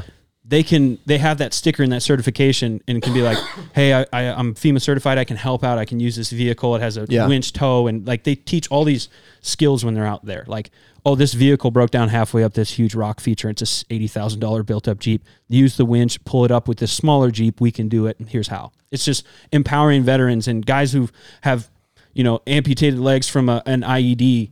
Instead of people being like, "Oh, hey, you sit down or you can't drive," like, oh, "We'll just drive. You do it." It- You're like, get in the fucking driver's seat and drive this manual Jeep up these rocks. And there's a cliff over here and imminent death over there. You'll be fine. Like, just because when you're in the military, no one ever, no one questions you. It's just like you have to do what you do. Yeah. And that is like when you get out of that, everyone's like, "Oh, no, it's fine. You can just sit down." No, I fucking want to stand up and I want to do this. That's why I am who I am. So, Yeah. military mobility is a phenomenal experience, and uh, their website's militarymobility.com. And if you want to donate twenty bucks, uh, that'd be amazing. And uh, after you rate Midwest Flyways, that'd be huge because it's just bringing vets out. I mean, twenty bucks adds adds gas to the top of a tank for for the Jeep to go take five veterans out on an awesome course and Yeah. have the fucking time of their life and c- help heal themselves as they come back from their service. I It's love amazing, that. Dude. dude. I think that's so cool that you and your dad do that. Shout out to Drew. Dude, he Helms. ran he ran for 48 hours straight. My dad ran for 48 hours straight trying to raise money for military mobility and he was trying to use it through his social media as like 200 followers. So if there's ever a random DM from a guy, it's probably my dad. He loves DM. He DMs Joey all the freaking Dude, time. He's got a private account, so it's just a random DM. It's it's just probably my dad just wanting to talk about It's hunting. like D and K five oh seven or something just ridiculous. random, and he'll he'll DM anybody. He was going to DM like a musician about like who he wanted to win the Stanley Cup playoffs. And I was like, Dad, it's not what Instagram is for. He has twenty five thousand followers. He's not going to answer this. But my dad was like, I'm going to raise awareness for military mobility on my social media, and I'm going to run for forty eight hours straight every hour. He ran fifty miles. And my Oh my dad's God. fifty one That's incredible. and he did it all for military mobility. I don't know how he raised 800 bucks and I, I was supposed to do it with him. I separated my shoulder. So I'm going to do it next year and we're going to talk about it a bunch on Midwest Flyways. And I don't know, it should be a sponsored ad on this, on this podcast. I That's totally insane, threw that on while we're, I'd while we're sponsor live. that for free. but yeah, I think it's a, it's a great, it's a great organization. It's easy, just 20 bucks. You want, and it's not like wounded war. I shouldn't, it's not like any other organization who's taking your money. It's like, I know where that money goes, and it Yeah. doesn't go to me. I've never met a single dollar off military mobility. I Yeah. just freaking love it, and I love telling that story and capturing those hugs and the high fives in the moment. And Yeah. follow them on Instagram and go to their website and donate twenty bucks. It's just a it's a cool organization. Didn't thank you, you guys uh, for giving me a second. of course, to talk about it. Of course, appreciate dude. it. Um, didn't you meet some pretty famous people there as well? Yeah, I did. I met a uh, like Kill Cliff is a is an energy drink that sponsors the Navy SEAL Foundation. Which the Navy SEAL Foundation, if any SEALs uh, killed in combat, their uh, um, their families, children, tuitions taken care of, and the Navy SEAL Foundation uses military mobility as a way to thank Kill Cliff employees. And so I met some really awesome people. I met like Ryan Bader, who's a Bellator heavyweight champ. Like those veteran, I mean, the veterans hang out with those guys who are MMA combat, you know, fighters and athletes, and they just Yeah. shoot the shit and wrestle, and are like, "Oh no, if you stab somebody, you want to go here," and they're like using all these crazy tactics that like the MMA fighters don't know, but the the Navy SEAL does, or the Green Beret does, or the Marine does, and it's just like that. They bring these really cool people out um, to talk with the veterans, and uh, yeah, it's an awesome time. Like Ryan Bader and uh, Ruthless Robbie Lawler, they're like the most Hell yeah. chill dude ever. Like that, Robbie would just come up and start laughing next to me and just sit and be like, "Dude, what are you doing over here? And let's go play fucking pool." And I don't know. So they have all these cool guys out there, and everyone has a That's blast. awesome. And we rode like 150 miles through the Grand Tetons on side by sides for like eight hours, and just the vets love it, the the UFC guys love it, everyone loves it. So Yeah. it's a cool could you not? organization. Yeah, the boys, you know, the boys Yeah, and the girls, the boys. ripping. It's unreal. Thanks for letting me talk about it, guys. Heck well, of yeah. course. Before you wrap this up, Cal, because I know you're just itching. Um, I have one more question that I should have asked way earlier. If there is a the waterfowl industry, there's a lot of hiccups. There's a lot of bullshit in it, and we we have like a general question we ask everyone, like, "What's your craziest hunt? What? How do you think waterfowl culture has changed? Whatever." But I kind of want to transition that a little bit, just be like, "What do you think is current should be switched back to what was in waterfowl?" If that makes sense. Okay. So like what what do you think has changed and what do you think it should go back to in regards to that? You know, because I feel like you have a little bit of that old school. You're 2 years younger than us. Yeah. So I'm 28, you're probably 26. Yeah. Yeah. So like you're you're technically in a younger generation than us because I feel like we're in a transitional generation. Yeah. Absolutely. I, So like I feel like I have a lot of old school, but I have a lot of new school as well. Um, but I feel like you have more new school than old school, but at the same time, you still have plenty of old school in Yeah. you. So like you All know what guy- it, I- I you know what it guys, yeah. was. Yeah. you knew what it was, and like you've heard all the stories and shit. So like, what do you think that we have today should go back to what it was back in the day?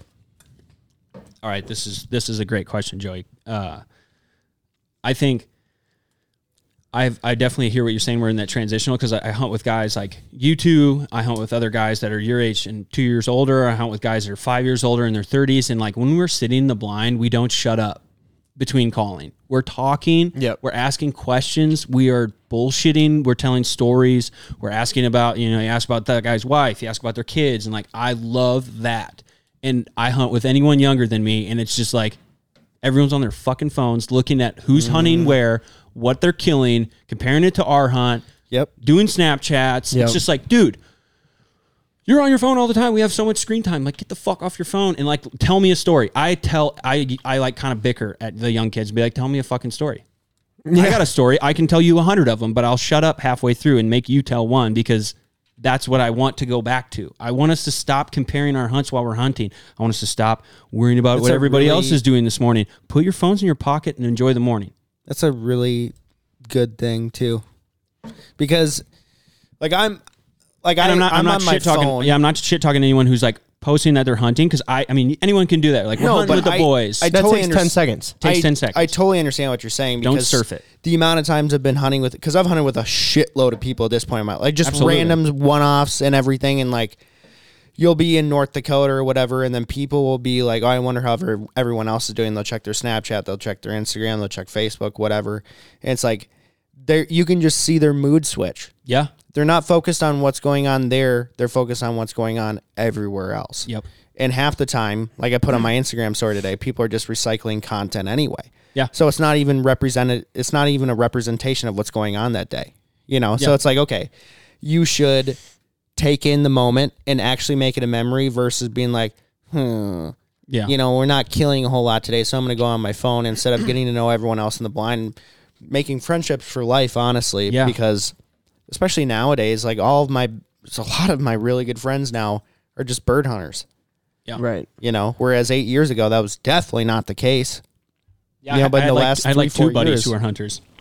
Yeah. Now it's like all my buddies are just hunters who I mm-hmm. know and talk to. Yeah, I would say that's a great answer because like you you- basically what you're saying is like be in the moment. You know, like stop worrying Tell about the like stories. Tell the stories. That's how I grew up hunting. Was listening to stories. I I had bad 100%. hunts and I Dude. listened to stories. I want to listen to stories if it's a bad hunt. I don't want to listen to what everybody else is doing. I want to listen to stories. Tell me about the last time you hunted here. Tell me about how we should have done it, like how you did it with your dad six years ago, or tell me about like the girl that you met last night and she Yeah. threw up on your feet.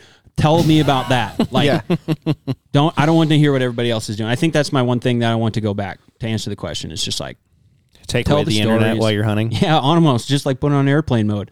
Like everyone Well, answers their phone. Everyone answers Yeah. their phone. Like, where are we? Are we hunting or are we just on our phones while we're in the woods? dude half the time i feel like too like if you're on a bad hunt but you're in the moment like you're hanging out with the guys listening to stories like that's like half the time you're you might be missing a story Yeah, you know what i mean like you could be hearing the craziest shit of your entire life yeah. from some guy you just met but you're not because you're on your phone And if you're younger and you're the guy who's out, who has a lot of stories, tell them, and then tell your buddy next to you. All right, give me one. right and then you're sitting there and you're like dude this one time Call I out was the hanging next with these guy. old guys and they they we weren't killing shit this guy though starts telling me the story about how he pooped his pants Yeah, you know, and you're like, I never thought guys could do that that many times, but this guy's pooped his pants a hundred times, and everybody's now everybody's crying, laughing in the blind, and you're like, oh my god, dude, like that's hilarious. That's what it's for. yeah. You're missing the point, dude. If you're on, if you go on Twitter when you're on hunt with me, I'm gonna fucking eat your phone with my face. No, and, and here's the thing: I have seen Derek eat a phone, but it was Yeah. in Yeah. international waters, so it, they Can't couldn't be prosecute. Couldn't prosecute, yeah. That's, Kobayashi. that's not all I've done internationally. Unreal. Derek, thank you so much for coming on today. It's a fucking blast seeing, talking to you, whatever, every single Always, time. always. Shout out to Drew. You're the shit. Blow up my DMs. It's been a couple months, and uh, I'll get those engineering plans to you about your cabin on the rainy. and uh, yeah, Derek, thank you so much for coming on. It's guys- always a pleasure, man. You guys can find Derek at on Instagram at Derek underscore Helms, and uh, that would be a good place for you to go check out a great photographer, somebody who's young, who's got an innovative mind, who's willing to expand their boundaries beyond their phone. Sexually and Yeah. photographically. and I won't take the app seriously because it's That's a true. fucking app. But That's yeah, true. I, I, I really do enjoy your Instagram stories because you're just your full goofy self, and I love it. Dude, go and I won't post for like a week, and then I'll be like, "Hey, Instagram, you ready to listen to me for the next?" And then like a hundred people look at it, and I'm like, "Oh, I just wanted to tell them about how I made coffee this morning because I haven't posted in two weeks." So And yeah, you're doing I'm, like I'm a like weird- bad at Instagram, but Do like a weird it. goofy Bad It's but not good. life. Yeah, I'm better Bad at life than I am on Instagram. So whatever. All right, so moral of the story: give us a fucking rating, dude. Yeah, guys, I can't wait to learn on Go- on YouTube YouTube how to rate a uh, podcast on Spotify or Apple, and then do it like I'm going to as soon as I'm done with this podcast. and So- then go live your fucking life. So here's the deal. As I've said on other podcasts, once we hit 500 ratings, We'll give away. You'll a shave your head. we're going to give away a Mulkir Goose Call and some other stuff. That's pretty dope. All I have to do is talk to our sponsor and be like, hey, we hit a milestone here. Yeah. We got to pull out for the boy. We got to put out for the boys here. They need they need tits out for the boys. They The need they need a goose call. They need a sweatshirt, hat, t-shirt in their size. You Mm. know, they need a cooler. They need a gun, binocular. They has it they now. need a house. They need it all. They need a house. We need to donate a house. They They need, need a some- Morton shed for this man. Yep, they need Quaker's oatmeal packs. They need it Unbelievable. all, man. They're gonna Unreal. get it. They need spring peepers. They need some camo retro shit. That's what I'm talking about. All right, guys, thank you so much for listening, and stay tuned for the next one. Thank.